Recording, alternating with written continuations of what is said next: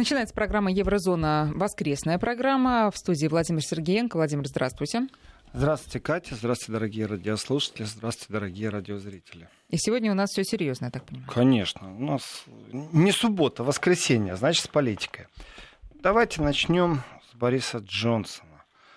Э, Вы Наш... вот так, Борис, прям по-свойски. Ну, вот эти манеры, знаете, Борис, меня вообще возмущают некоторые вещи. Едете в Москве в метро, и вам говорят «Тверская». Чтобы уху иностранца легче слышалось, запоминалось, а не чтобы он учил русский язык. Тверская. А, вы хотите, чтобы все русские выучили, ну, понятно. Ну, и Боря... произносили улицы 1905 хорошо. года, да? Ну, э, хорошо, ладно. Да, да? Я да, хочу, окей. да. И, окей, в принципе, да, если поняла. вы наставите, давайте я Бориса Джонсона буду называть Борей просто. Боря Джонсон. Борис на английский манер. Понимаете, вот обидится. Я думаю, он не обидится, у него другие заботы, потому что 31 октября, можно сказать, уже на носу. И, в принципе, то, как относятся к идеям Бориса Джонсона э, на Даунинг-стрит 10, которую он озвучивает, это говорит о том, что не все ладно в королевстве Великобританском. И, конечно же, недоверие, которое получает Джонсон и те парламентские препятствия, которые у него есть на пути, конечно же, мешают его идее, я так скажу, не только его, но еще кое-кому мешают. Например, президенту США Трампу. Потому что Трамп является таким настоящим разогревателем настоящим мотиватором, прям керосин на угли. И можно выйти без соглашения из Евросоюза, можно выйти и заключить тут же торговую сделку с США, по крайней мере, на словах такие договоренности есть. И Борис Джонсон, конечно, отстаивал идею любого выхода из э, Евросоюза, не как-то не затачиваясь на том, что нужно достичь этой сделки. Ну, понятно, обсуждали уже не раз насчет того, что парламент очень хитро придумал, что без сделки выходить нельзя, но сделка может быть минимизирована. И в Великобритании очень хорошо слышны голоса тех, кто говорит о повторном референдуме. В том числе и Камерон говорил о повторном референдуме. Э, что для тех, кто хочет покинуть Евросоюз, конечно же, это ну, шанс проиграть. И здесь такие тяжеловесы великобританские, там очень много подводных камней.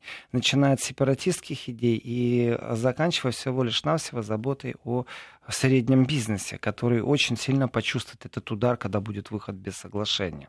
И... На который Борис Джонсон готов, судя по вот сегодняшнему сообщению Блумберга, э, утечка была от какого-то там высокопоставленного представителя британского правительства, что все, да, он готов э, э, не обращать внимания на принятый закон парламентом, да? И... Ну, он много на что готов. Э, уже комиксы пошли. Прям утром прислали фотографию, где Джонсон изображен как Халк, вот этот сверхзеленый человек, сверхсильный супергерой из комиксов. А, смысл сводится вот к чему. Там тоже много раз говорили о том, что граница с Ирландией это достаточно тяжелый переговорный процесс. И камень преткновения лежит, в принципе, между Лондоном и Брюсселем по Ирландии. Ну, вроде как нам официально об этом говорят. Это не есть вся правда. Это и есть тот специфический момент, когда э, политики занимаются лицемерием, потому что э, механизм бэкстоп на котором настаивает и э, Евросоюз, на самом деле предотвратить определенные таможенные войны, э, предотвратить пограничный контроль между членом э, Евросоюза Республикой Ирландия и британской провинцией Северная Ирландия. Не сводится к тому, чтобы вокруг этого ну, выстраивать какие-то дополнительные преграды. И сам факт того, что Великобританию надо отпустить. Ну, надо под бумаги подписать, все лишь навсего. Очень хочется э, показательно наказать. И я так скажу, в Евросоюзе сейчас произойдет смена элит. И вот эта смена элит, это не те, кто в прошлом сезоне доказывали, что любое поползновение из Евросоюза будет восприниматься в штыки, ведь понятие евроскептик, оно практически нарицательно-отрицательное. Если вам говорят, что вы евроспектик, это практически то же самое, что и Кремль Ферштея или Путин Ферштея, то есть понимающий Кремль или понимающий Путина. А, это то же самое, что быть прорусским. То есть возвели в ранг какого-то негативного восприятия. Ну, конечно, это подрыв устоев, подрыв системы, которая столько... Ну, если эта система не хороша, это раз. Два, если большинство великобританцев решили, что они не хотят быть подкаблучниками у Брюсселя, вы знаете, здесь есть и национальные оттенки и, и восприятия. Ведь не только э, бездонная бочка Евросоюз, не только тех, кто взносят те страны, которые развиты, вносят финансы, которые потом перераспределяются по слабым державам, а в слабых державах, на таких как Румыния, например, сотни тысяч людей выходят на демонстрации против коррупции в стране. Другими словами, кто-то платит, а кто-то расхищает. И, э, по крайней мере, подозрение такое есть. И в этом отношении подкаблучники подкаблучниками. Но представьте себе усиление Макрона, и вот гордый великобританец осознает, что он находится под французской пятой. Это что же национальная гордость и развитие сюжета вокруг этого, оно не так сильно обыгрывается, но в умах оно есть. И когда Джонсон разъезжал на автобусе по Великобритании, на котором стояло, сколько в день теряет Великобритания, потому что она член Евросоюза, это не вся правда. Потому что существует беспошлинная торговля с Евросоюзом, пока Великобритания внутри. И в этой беспошлиной торговле есть определенная прибыль, из этой прибыли извлекаются налоги, которые идут в бюджет, и в этом отношении Джонсон, конечно, спекулировал и оперируя цифрами, но это не вся правда, она намного тоньше. Что же касается границы с Ирландией, много раз об этом говорил, что это черная дыра, э, между Евросоюзом и Великобританией не в смысле, вы знаете, что узкий проход, два шлагбаума, ну или три, и очередь из грузовиков и вереница. И в этой веренице проходят какие-то контрабандные товары, которые несут опасность для Евросоюза. Это же на острове все и, или там опасность для экономики Великобритании. Мы говорим еще и о документах, о потоке документов на самом деле. И спецсоглашение по Ирландии и по Северной Ирландии, это же, конечно, возможность для многих бизнесменов остаться в бестаможенной зоне, в беспошлиной зоне в таможне а, регламент, который не прописан Евросоюзом. И противостояние в парламенте Великобритании, оно как? Э, вламывание рук друг другу. То есть э, мы приходим к какой-то дате, где просто вот по времени договорились, что надо подписывать. И Джонсон готов взять на себя эту ответственность и поставить эту подпись. Все, точка. Великобритания покинула, а дальше будем разбираться. Но парламент, выкручивая руки вот этой идеи Джонсону, придумал очень хитрый шаг, что не имеет права Джонсон ставить подпись, если не будет соглашения. Соответственно, Джонсон отправляет парламент в отпуск. Это является полузаконным, полунезаконным. Разбирается высокий суд, разбирается парламент. Внутри парламента, вплоть до того, что внук Винстона Черчилля изгнан из партии Бориса Джонсона, потому что Бориса, как вы хотите, э, потому что он не поддержал идею жесткого Брексита. Видите, у них как по наследству внук Э, Винстона Черчилля. У них даже, кстати, по фотографии можно сразу сказать, что это внук Винстона mm-hmm. Черчилля. Силь, сильный э, такой отпечаток политики и генов. И в этом отношении выкручивание рук это нетипично игра британская. Это, в принципе, новое веяние политиков. При этом э, Джонсон не имеет на руках ничего, кроме устного предложения Трампа. Давай выходи, давай не плати штрафные деньги в Европе. Только дураки ж платят штраф какой-то. И вообще зачем там находиться? И давай к нам в Атлантику будем создавать экономическое пространство беспошлино, сделаем хорошую сделку. Это слова, нету никаких запросов. Ну, насчет слов мы знаем. Э, НАТО не будет расширяться. Вон, пожалуйста, где НАТО стоит на границе с Россией. И из немецких танков можно в бинокль посмотреть на Россию. И точно так же Польша, которая готова принять и, скорее всего, примет. И нет ничего, что могло бы остановить это американские ракеты. Все это расширение, это вот они слова политиков. Они иногда ничего не стоят. Так что э, Джонсон в своей борьбе, получив от парламента э, запрет на то, что нужно выходить без сделки, может эту сделку сделать просто, ну, такой, знаете, нулевой, зафиксировав э, какое-то соглашение в котором будет стоять, что в Северной Ирландии и Ирландия выносятся за скобки, и там в течение 9 месяцев или там полгода или 180 дней должны будут как-то рассмотреть это все. То есть нету, а не проговорено ничего, но чувствуется вот эта вот борьба внутри Великобритании, и повторный референдум, если сегодня провести, то, конечно, бывший премьер-министр Великобритании Дэвид Камерун он не только там критикует действующего, но это нормально, знаете, бывшие критикуют действующих, э, потому что приписывание политического оппортунизма Джонсу, ну, скажем так, где-то в этом есть определенная логика. А, а вот когда уже говорят, что он беспринципный популист, ну, я так скажу.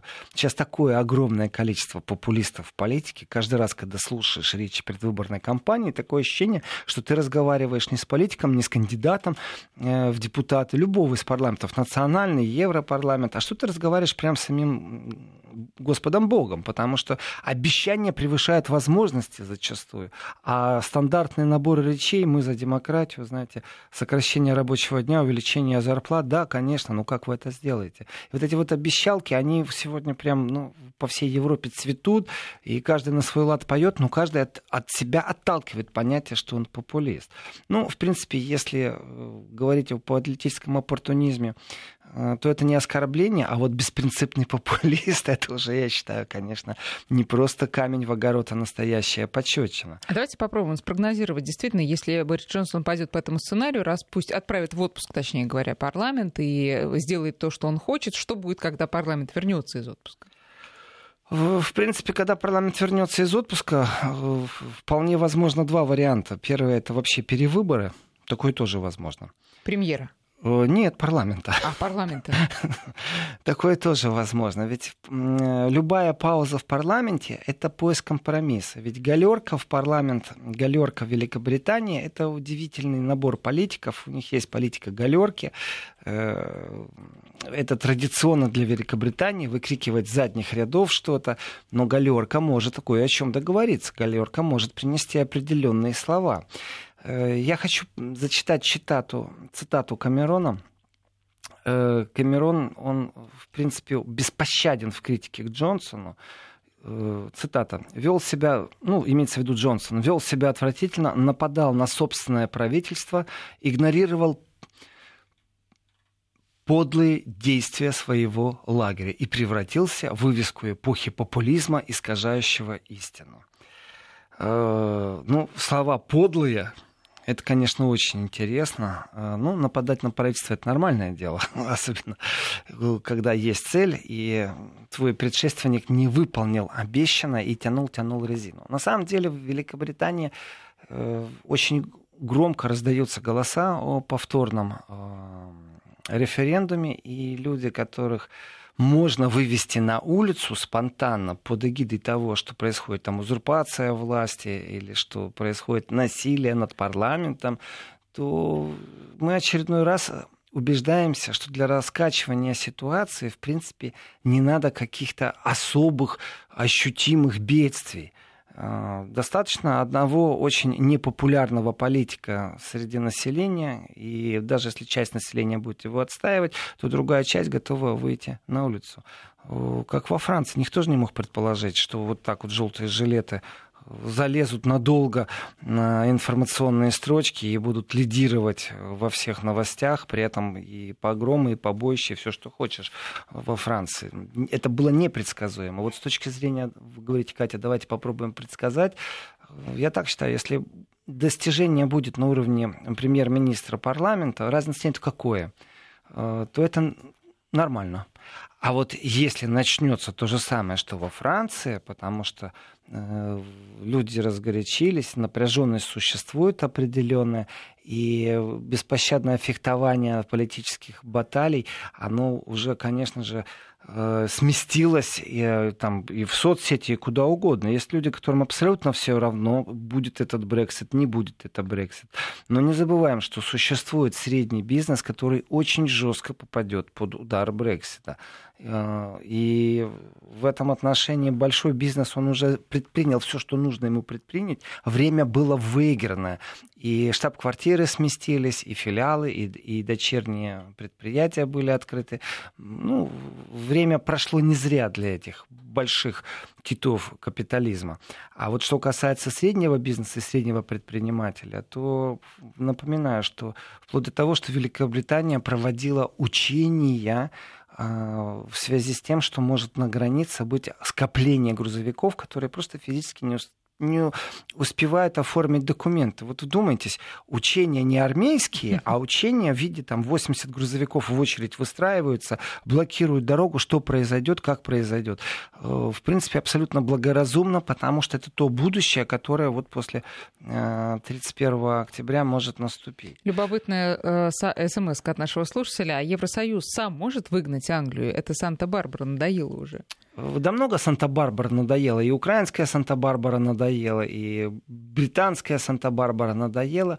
Но по поводу выгнать вообще рычагов на развитие событий э, нет ни у кого, ни у Британии, ни у Евросоюза, потому что они не были прописаны. Там очень все мутно, и в соглашениях стоит, что любой желающий может покинуть Евросоюз.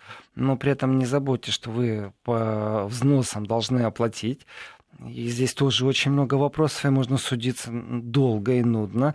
И Европа, которая теряет деньги, здесь так, здесь бюджет, между прочим. И бюджетную дыру, которая образуется с выходом Британии, можно заткнуть с помощью Британии. Вопрос. То есть мало того, что Британия покидает добровольно, э, добровольно вступив, а когда выходит, она должна оплатить свой выход. Притом мы говорим не о тысяче рублей, не о десяти тысяч рублей, там миллиарды. И вот эти миллиарды, это как раз тоже пункт преткновения, в котором Трамп позволил себе дать совет э, Британии. Ну и Джонсону, да ладно, платить не надо, ребята, да зачем вам это нужно, э, деньги тратить? Вот я бы вышел, денег не платил бы. И вообще к нам идите. Вообще слово евроскептик, которое ставится, мол, как что-то негативное в Европе, это такая вот настоящая чушь, э, и это клеймо, которое пробует правящие коалиции в Европе, вот эти э, последователи толерантности, последователи единой Европы, философии, вот размывание полностью э, границ, суверенитета, и создания брюссельской вертикали, они действительно возвели это в грань практически оскорбления евроскептик. Это не как слово и популист. Это точно так же. Популист, популизм и э, демос это практически одно и то же. Только отличие вот это Древний Рим, а это Древняя Греция. Вот там демос, а здесь популюс. Только почему-то популист это как оскорбление. Вот точно так же евроскептик это не значит, что ты принадлежишь консервативной партии другого взгляда, а это практически, вот, ну, значит, ты что-то не понимаешь, ты какой-то недоразвитый, если ты думаешь, что Европа это плохо. Вот здесь я вспоминаю и часто же называю Евросоюз социалистическими штатами Европы не просто так. А аналогия очень простая. Э, из тех крох, э, которые известны, как это происходило, в Советском Союзе же был момент, когда непонимание э, преимуществ советского строя расценивалось как шизофрения. И в этом отношении вот непонимание преимуществ единой Европы расценивается тоже как какой-то негатив. Ну, мол, ты болен. Э, правда, слово шизофрения не говорят, но в дебатах зачастую, ну, так, э, можно услышать острое слово. Так что евроскептики в виде Великобритании, в виде той части населения, которая проголосовала, Европа не может принять это нормально. Ну, как же вы покидаете? Это же прекрасная идея. Вот эти Соединенные Штаты Европы, еще и социалистические, еще и с диктатурой, еще и с таким лидером, например, как Макрон, да плюс Меркель. Вот даже вот национально, может быть, кому-то это неприятно. А крайние евроскептики существуют, которые вообще за отмену Евросоюза? Как да, такового, конечно, и Борис за Джонсон. Распад на, да, понятно. И за распад на отдельное государство, как это было до там, 嗯 по-моему, когда, 90 какой год э, образовался Евросоюз? Не помню. Он в Евросоюз э, не в 90-х, он в 70-х организовался. Это изначально... А это еврозона, э, ну, в смысле... Введение не, валюты не, не наша, да, не наша евро. программа, да, а не ваша, точнее, программа, а именно, да, еврозона как евровведение, а Евросоюз, да, пораньше. Ну, так, может быть, точнее, говорят об этом, о распаде на отдельные страны? Ну, может быть, кто-то продвигает Нет, даже это, такие мысли? это невозможно. Сегодня это просто невозможно. Те... Давайте еще поговорим о том, что Урсула фон де Лейн это новый еврокомиссар, главный еврокомиссар, то есть самый главный человек в Европе, Э, заявила практически, я сейчас цитату не вытащу из головы, но она заявила, что она не против. И вообще расширение Европы вещь хорошая, даже с намеком, что Европа-то не меняется, потому что Европа очень хорошая, а те, кто хочет к Европе присоединиться, ну, будет вынужден измениться в лучшую сторону. Ну, так можно трактовать ее заявление. Ну, как я могу с ней согласиться? Опять же, пример Румыния. Вот Румыния присоединилась к Европе. И что там лучше стало? Тогда объясните мне, почему там сотни тысяч людей выходят на демонстрации против коррупции. Э, вот это отрыв от реальности, в том числе и Урсулы фон де Ляйен э, может быть, она хотела бы, чтобы лучше стали, но на местах, особенно в отдалении от губернии, в данном случае от Брюсселя, э, как-то румынские чиновники обвиняются собственным народом в коррупции. Давайте посмотрим не на Румынию, давайте посмотрим на Венгрию. Конфликт между э, Евросоюзом и Венгрией. Обвинение Венгрии в том, что достаточно сильно правящая партия э, что Орбан, что это не демократические методы, что существует давление на СМИ, тогда вопрос опять же, где же улучшение, если вы же сами критикуете своих товарищей, своих единомышленников, вы в одном окопе сидите. Давайте посмотрим на взаимоотношения с Польшей. Европа э, вводила санкции против Польши Э, потому что в Польше судебная система настолько сильно хромает и зависима от власти, что это не соответствует стандартам Европы. Опять же, где же улучшение? В чем улучшение? Может быть, улучшение в том, что существует свободная таможенная зона, и у вас беспошлинная торговля, но тогда это не имеет отношения к конструкции единого Европейского Союза. Вот э, сам смысл первичный, он, как всегда, был очень хорош. Ну, смотрите, э, существует, допустим, три страны.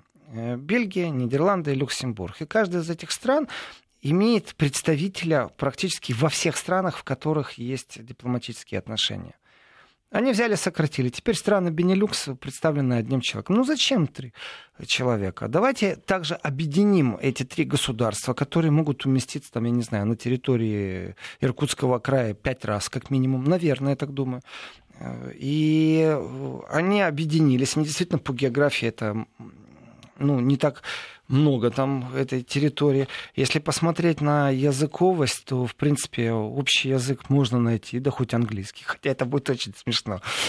Английскоговорящая держава из Европы выйдет, а английский останется рабочим языком Евросоюза. Молодцы. Я думаю, что французы и немцы, кстати, здесь встрепенутся и начнут на эту тему вести свои собственные интриги по поводу... И испанцы к ним тоже присоединятся. Сейчас что... перерыв у нас на новости, а потом вернемся. 11.36 в Москве. Владимир Сергеенко в студии. Друзья, если хотите спросить о чем-то Владимира или прокомментировать его слова, 5533 для ваших смс и наш WhatsApp и Viber 903 176 363. Возвращаясь к Борису Джонсону, который говорит, что он в своем интервью большом он заявил, что э, сравнил, я бы так сказал, условия удержания Британии в Евросоюзе с наручниками. Ну, вот это сравнение с Халком, супергероем, человеком зеленым. И дальше, чем сильнее злится Халк, тем он сильнее. Вот с чем сравнивает э, Джонсон Европу. Скандалами.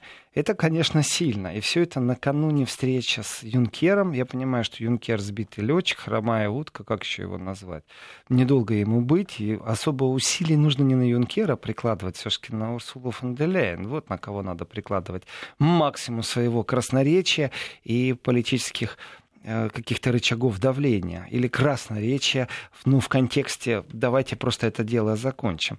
В принципе, Джонсон не преклонен, он готов э, не подчиняться распоряжению парламента по поводу продления статьи 50. Он сказал, что он вообще быстрее умрет в канаве. То есть там достаточно такой, ну, Джонсон всегда отличался эдакой э, риторикой специфической. Брякнет так брякнет, ляпнет так ляпнет. Чем? Умрет в канаве чем? Скорее умрет в канаве. Скорее умрет в канаве, чем подчиниться распоряжению парламента. Просить ЕС продлить статью 50. Вот. То есть он не собирается еще раз продлевать, он хочет идти на пролом. Только что пришла новость. А, британский министр по вопросам Брекзита Стивен Баркли а, сказал телеканалу Sky News, что прогресс есть на переговорах о, о выходе из Евросоюза. И вообще, ну, понятно, он мог бы этого и не говорить, что все происходит за кулисами. И за кулисами идет огромный объем работы. И вот его спросили, есть прогресс? Он говорит, есть прогресс. И чтобы Дж... добиться все-таки соглашения к середине октября. И Джонсон говорит, что есть прогресс, что рывок чувствуется по поводу закулисья и не закулисья. На, сам, на самом-то деле Британия ничего такого сверхъестественного не просит. И разговор не шел ни разу о сумме денег. Ну, давайте поторгуемся, там 30 миллиардов или все-таки 7 миллиардов. И за какой срок. Э, разговор, который уперся еще раз в Ирландию и Северную Ирландию, то это повод, скорее всего, не отпускать. Ах, давайте поумничаем на эту тему, не отпускать Британию и максимально демонстрировать другим странам, как же тяжело будет выходить из Евросоюза. Потому что разговоры о том, что нужно, например, ввести собственную э, криптовалюту в Европе, вот один из нюансов. Э, вполне возможно, что мы будем свидетелями, как в ближайшее время будет единая криптовалюта введена, которая будет на ходу вместе с евро ходить. Будут правила конвертации, перехода, распоряжения банками. Все это появится вполне возможно вот прям вот-вот-вот-вот. Но э, может быть, и в этом лежит вся проблема. Великобритания не хочет участвовать в единой криптовалюте. Ну, например, хочет свою криптовалюту создать. И ни с кем не быть ничем связанным ни разу не поднимали эти вопросы. Потому что э, хоть Британия и не участвовала в процессе, ну, в еврозоне, в контексте не моей программы, а в контексте, где ходит валюта евро, но регуляторы банковских взаимоотношений, они были подчинены все-таки э, брюссельской вертикали. И э, здесь очень много подводных камней. Ни разу никто о них не говорил. Вот ни разу. Э, рынок трудоустройства, да, это уже отрегулировано. Здесь по логике вещей можно было бы сказать, вы знаете, граждане Евросоюза пусть остаются в Британии на работе, а британские граждане пусть остаются э, в Европе. Ну, мы же дружим, мы же столько лет были вместе. Нет, Британия дает определенный срок в течение там, трех лет, а дальше доказывай, продлевай свое право на работу в Британии. С чем это связано? На самом деле это тоже такая, знаете, позиция специфическая, то количество э, людей и из э, Восточной Европы или восточной части Европейского Союза. Это карликовые государства Балтии, это поляки, которые присутствуют в Британии. Это их проблема. Опять же, проблема маленького человека, не супергигантского концерна, который уже штаб-квартиру перенес, и филиал банка тоже. Притом еще носом крутил, то ли ему во Франкфурт на Мане, то ли в Париж сместиться. Нет, здесь э, о простых людях разговор идет. И можно было бы этим простым людям, ну давайте так, это не видно для экономики. И ничего страшного страшного не случилось бы. Но, тем не менее, Британия ставит сроки, когда они должны покинуть. Ну, являлось ли это частью переговоров? Нет. Британия просто зафиксировала за собой, что она так поступит, и она дает возможность этим людям столько лет еще находиться в Британии. Все. То есть это не было пунктом дискуссии.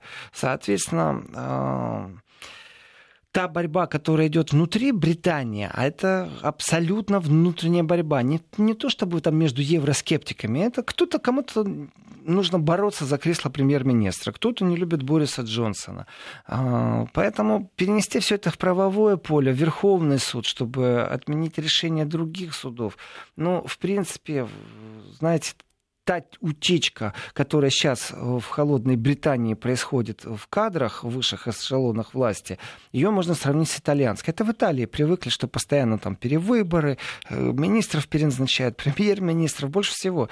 Но э, поменяли в Европе именно итальянцы. Но если говорить о Британии, им это не свойственно.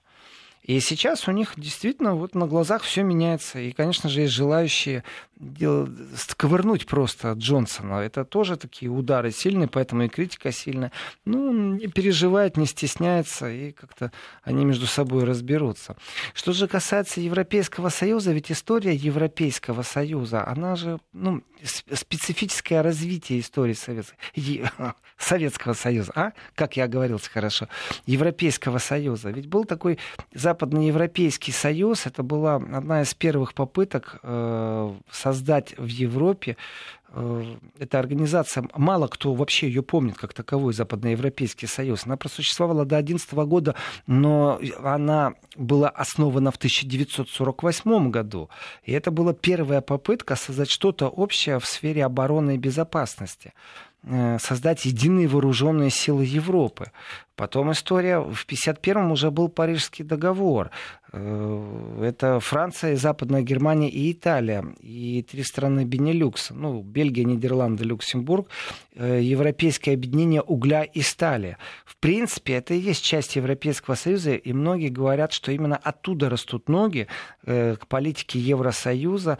И Парижские соглашения, которые были там буквально через три года подписаны, это где-то в середине 50-х, значит, э, там намного больше был уже комплекс документов по военным, политическим вопросам.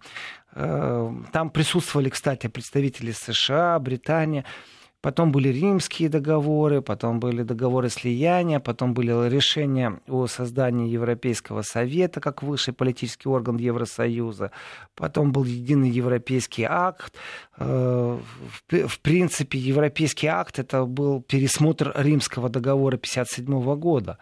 И потом уже Маастрихтский договор, я думаю, что именно его вы имели в виду, Катя, когда вы говорили, что вот в 93-м, потому что он-то сам был подписан в 92-м, а вступил в силу в 93-м 1 ноября. И, в принципе, это был завершенный процесс урегулирования европейских сообществ, и можно говорить, что это старт Евросоюза в том виде, в котором мы его сегодня видим. То есть он нарастал по как снежный ком все эти договоренности. И, в принципе, и сегодня происходят процессы. И сегодня был Лиссабонский договор, и Ницкий, и Амстердамский. Все это э, проходило. И каждый раз происходят определенно новые регуляторы. И вот самое что страшное, что может произойти Брюссельский договор. В принципе, Великобритания от этого и убегает. Э, с той мощностью, с той, с той силой, с той энергией, которой Макрон при поддержке Меркель лоббировал брюссельскую вертикаль, то это создание абсолютно нового государства, в котором, да, сокращены определенные процедуры, должно уменьшиться э, количество бюрократов, но, э, к сожалению, теряется практически полностью национальный суверенитет.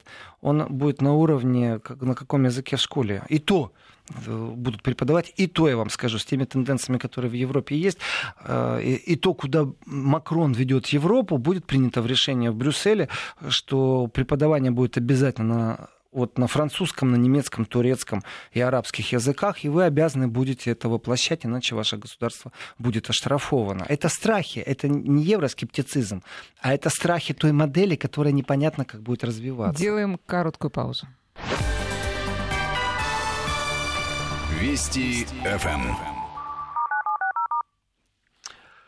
Про страхи вчера подробно говорили, а этот не упомянули, кстати. Ну так, он опосредованно, где страх... Страх брюссельской вертикали? Нет, страх языков, э, э, других языков межнационального общения, которые станут обязательно. Для наших радиослушателей и радиозрителей в архиве есть вчерашняя программа, где мы говорили о страхах, о массовой панике, в том числе один из э, таких сильнейших страхов, например, Германии, это страхи непонятного и неизвестного будущего, связанные с мигрантами. И я с вами соглашусь, Катя, ведь э, э, можно разделить этот страх, связанный с мигрантами, как один из страхов, который будет связан с потерей национальной идентичности. Другой страх э, с потерей э, языка, Потому что, ну давайте так тоже, это не шутки, когда министр образования предлагает, э, пусть это земельный министр образования в Германии, но предлагает вести образование на турецком языке с одной единственной логикой. Это родной язык, и если людям легче учиться на турецком, они будут хорошо учиться, то тогда им будет легче хорошо учиться на немецком. Ну, ну, бред. Вот это и есть настоящий популизм. Вот это и есть заигрывание просто с турецкоговорящим лекторатом и с мигрантами. Ну ладно, может быть, он опирается на мнение нейрофизиологов, а им лучше знать, знаете. Ну, тогда бы он должен был по логике вещей озвучить, что существуют нейрофизиологические исследования, которые подтверждают эту логику, а не просто заявить это. То есть это популизм на уровне рассуждения вслух. Я так решила, я так себе подумала. Э, без критики сейчас в эту сторону, потому что вот здесь очень такие, знаете, камни преткновения столкновения очень интересные. Э, в одной из земель, мне кажется, это была Нижняя Саксония, были исследования, и 40% школьников на переменах не говорит на немецком языке, они говорят на каком угодно. И когда кто-то выступает с критикой преподавания на немецком языке, это автоматически распространяется с критикой преподавания и на русском языке. А не забываем, что в Германии есть школы, которые преподают на русском языке для билингвистов. Есть школы, которые на испанском преподают тоже, еврошколы так званые, в которых есть вот, э, определенная ротация э, при преподавании именно в языковом контексте. Сегодня у вас математика на немецком, через год она будет у вас на русском, потом снова на немецком. Э, ничего плохого в этой модели нет. Я рассуждаю с точки зрения скептицизма. И скептицизма именно брюссельского, что если Брюссель вдруг что-то решит, то на местах уже обсуждать не будут. Вот от чего на самом деле бежит Британия. От потери суверенитета. И евроскептики в Италии в большом количестве присутствуют. Если Италии в ближайшее время не будет предложена модель, по которой они выходят из своей глубокой финансовой дыры, потому что долг Италии, он в разы больше греческого долга, и в Грецию-то что? Германия пришла, навалилась, и, можно сказать, самолично с этим долгом справилась, но навязали определенные правила, сократили социальные расходы. Поприватизировали, позакладывали определенные объекты, то в случае с Италией это не поможет. Там программа намного глубже должна быть. И такое прямолинейное кредитирование тоже не будет существовать, чтобы Италию вытащить из долга, потому что никому это не выгодно. Э, вдруг вы деньги дадите, а Италия скажет, знаете, мы подумали, подумали, да ну вас, ваш Евросоюз с вашей валютой, которая евро, мы вернемся к нашей лире и будем сами себе выстраивать, как мы будем рассчитываться, в том числе и с э, внешними кредиторами. Так что евроскептиков в Европе хватает, и те, кто за эту идею держится очень сильно, они не предлагают, к сожалению, э, альтернативной модели, в которой евроскептицизм э, был бы связан не только с политикой, но и с торговлей. Потому что не подчиняться Брюсселю, это не значит выйти из э, зоны свободной торговли. И вот здесь вот камень преткновения. Действительно, ведь могли отпустить Британию, при этом не отдавать такой лакомый кусочек рынка а, это действительно огромадная ошибка, это высокомерие э, европейских чиновников, вот тех, которые уходят. А, Юнкера, Туска в том числе, э, и всех лоббистов от этой большой философии, понимаете, это коллективный заговор получается. Ведь они могли с Британией остаться в единой торговой зоне. И изначально говорить, идите себе на все четыре стороны, но давайте вот останемся э, в беспошлиной торговле. Нет, ну, так это бы дало надежду другим странам. Правильно, другие тоже так, захотели если бы все так легко делать. Да, поэтому я говорю, это абсолютно показательный процесс. И то, что уже существует сейчас э, информационно определенные посылы, э, что Британия ну, см- смогла нащупать с Евросоюзом возможность договориться, в принципе, такое ощущение, что вот эта вот старая гвардия в виде Юнкера и Туска, что они перед тем, как, э, ну, делают такой дембельский, знаете, уход. И э, оставят себя в истории все-таки никак несговорчивые еврочиновники, э, которые в своем снобизме решили кому-то что-то продемонстрировать. И, и вот это вот кому-то что-то, это значит всем странам Евросоюза, которые задумываются о том, как это тяжело выходить из этого объединения. Вступить туда легче. Хотя, глядя на Украину, не уверен я, что это легче и манят, и зовут, и обещали, а на самом деле даже не расширяют э, вопрос именно э, беспошлиной торговли. Потому что так тоже не бывает. Насчет Украины вот существуют квоты, которые заканчиваются время от времени, квоты на продажу там, аграрного сектора, продуктов из аграрного сектора. Но Европа могла бы помочь экономически Украине, просто допустить их на свой рынок. Так она этого не делает. И дело не в том, что она, Европа прячется э, за мифическим положением о стандартах сельскохозяйственной продукты. Но если вы часть продуктов впускаете, значит, вы можете все впустить. Так не может быть, что у вас с одного поля или с одной стороны частично э, вот товары соответствуют стандартам, а частично не соответствуют. Это и есть обман, настоящий обман. Э, и обманывают, знаете, политик политика обманула, а потом тот политик, которого обманули, приезжает и начинает эту мантру повторять и обманывает всю страну, все население. Я сейчас об Украине и о квотах из Евросоюза, которые, ну, действительно, экономически Украине можно было бы помочь, допустив их на рынок Европы. Не делают. Э, очень хочется сказать слово такое сволочи. Вот не делают сволочи. Умничают, придумывают что-то. Э, потому что легче дать деньги в кредит, которые лишние деньги в избытке есть. Вот если приземлиться и посмотреть, как это происходит, то все очень просто. Нужно довести страну до полного развала, э, абсолютного нуля в экономическом пространстве, а потом своими излишними деньгами, которые не знаете, куда девать, или в красном случае наштампуете, придете и скупите все лакомые кусочки. И вот эти э, лакомства, которые, их не так много на самом деле существует, и они единично, ну куда уж дальше расширяться-то Европе? Сколько еще стран осталось, чтобы э, Европа перестала расширяться? Раз-два и обчелся. Поэтому надо скупать, надо доводить действительно до абсурда экономическую ситуацию, при этом все эти мифы, все эти разговоры, все эти сказки демократии, все это хорошо, полезно и нужно. Ну не учите меня жить, э, помогите материально. Это я сейчас говорю от лица Украины, которая живет в квотном пространстве, а, и эти квоты, ну да, чуть-чуть расширились, но не отменили полностью.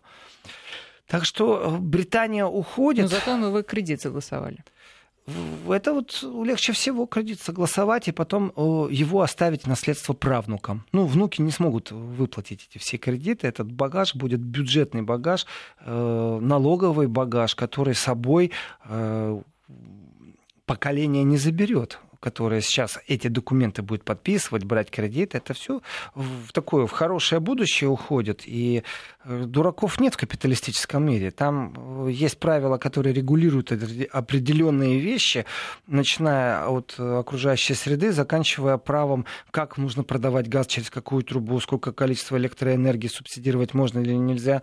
Но на самом-то деле капитализм вещь абсолютно прагматичная, и он заинтересован только в собственной прибыли. Ну вот интересно, вот э, кредит 5 миллиардов а, долларов от МВФ на три года. Э, ну, какие вообще надежды, да? Причем, что, что значит три года? Вот это мне не очень понятно. Я пять дней в неделю говорю об Украине на телевидении. И так не хочется э, ну, на радио еще говорить ну, об этом. пару слов. Мы сегодня подробно если, об Украине будем если говорить Если пару попозже. слов, то звучит оно так. Э, помните ли вы, может быть, помните, говорю, а видели ли вы, правильно будет сказать, видели ли вы э, кусочек э, фильма, где э, действующий президент Украины э, находится в роли президента Украины Голобородько, где он достает автоматическое оружие и стреляет по представителем а, Международного валютного фонда. Видели нет, ли вы когда-то такое? Потрясающие кадры, сделано а-ля Голливуд, в принципе, блокбастер, супергерой, который очень симпатичен народу, потому что он говорит о том, что навязанные кредиты МВФ — это э, рабство, нужно от него избавиться, и он достает вот эти вот короткостволы и ведет огонь. Ду-ду-ду-ду-ду, так стрельбу открыл. Э, ролик потрясающий, в принципе, нормальный человек должен был проголосовать после этого за исполнителя главной роли, потому что была определенная надежда, что именно так и поступят с ВМФ. ВМФ никогда деньги просто так не дает. ВМФ ставит определенные МВФ. условия. МВФ. МВФ, Международный валютный фонд, да. никогда не дает. И условия, которые ставят, это условия абсолютно прагматичные, которые не ведут к улучшению, например, социальной защищенности. Это жесткое выкручивание рук, это сильнейшее э, сокращение. И когда государству нужно перебиться, он идет на этот шаг. На самом деле можно и банкротиться. Ничего страшного не произойдет, если обанкротиться, а потом восстановиться лет через 10-15. Но МВФ Международный валютный фонд в этом отношении выработал особую стратегию, и даже непонятно, как эта организация, валютный фонд, может влиять на социальную повестку внутри государства. Но каждый раз, где появляются кредиты от Международного валютного фонда, вот там появляется и выкручивание рук социальной повестки. А на этом мы делаем паузу. Сейчас будет э, новости, будут новости, а потом Владимир Сергеенко вернется со второй частью программы Еврозона.